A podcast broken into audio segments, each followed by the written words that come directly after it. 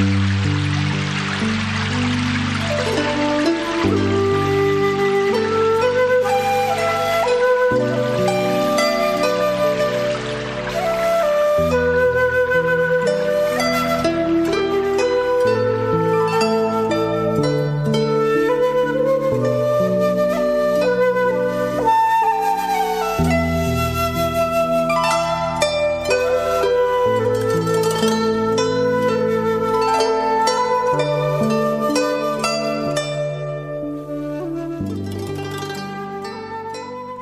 国学是什么？就像你问中国人“中华民族是什么民族”一样，看似很好回答，其实又不那么好回答。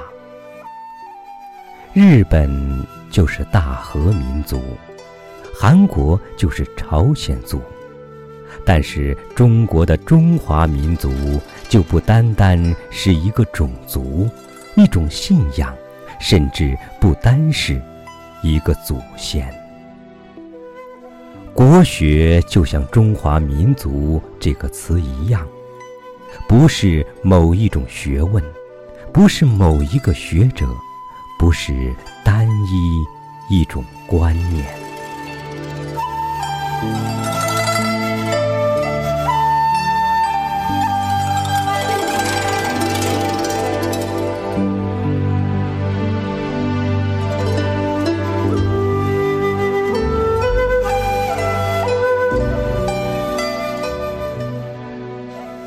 国学是什么？国学是孔、孟、墨、老、庄、孙子。国学是儒、释、道、法、礼。国学是《论语》，是《孙子兵法》，是《易经》，是《道德经》，是《大学》《中庸》。是百家姓《三字经》，国学是唐诗、宋词、元曲、明清小说，也是四大发明。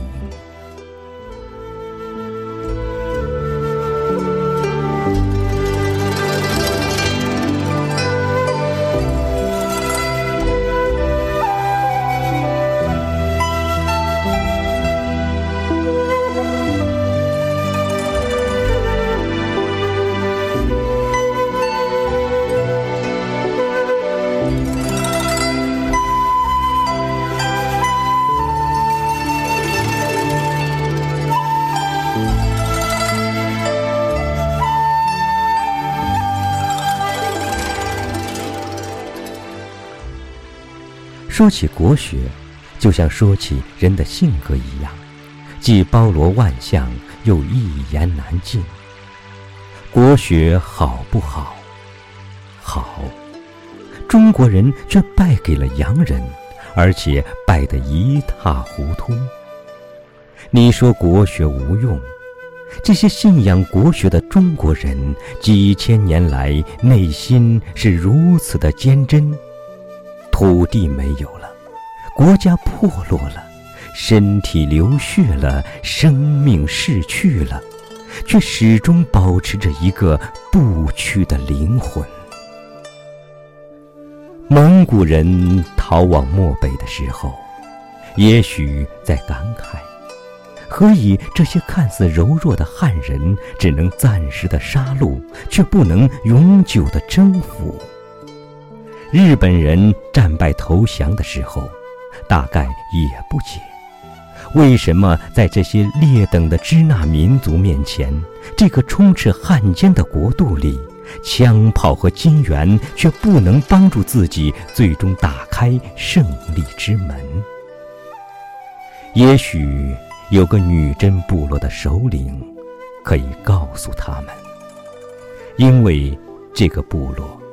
是在血腥的屠杀以后，终于放下自己高贵的尊严，把自己的灵魂也交给汉人的国学，终于换来了二百多年的大清江山。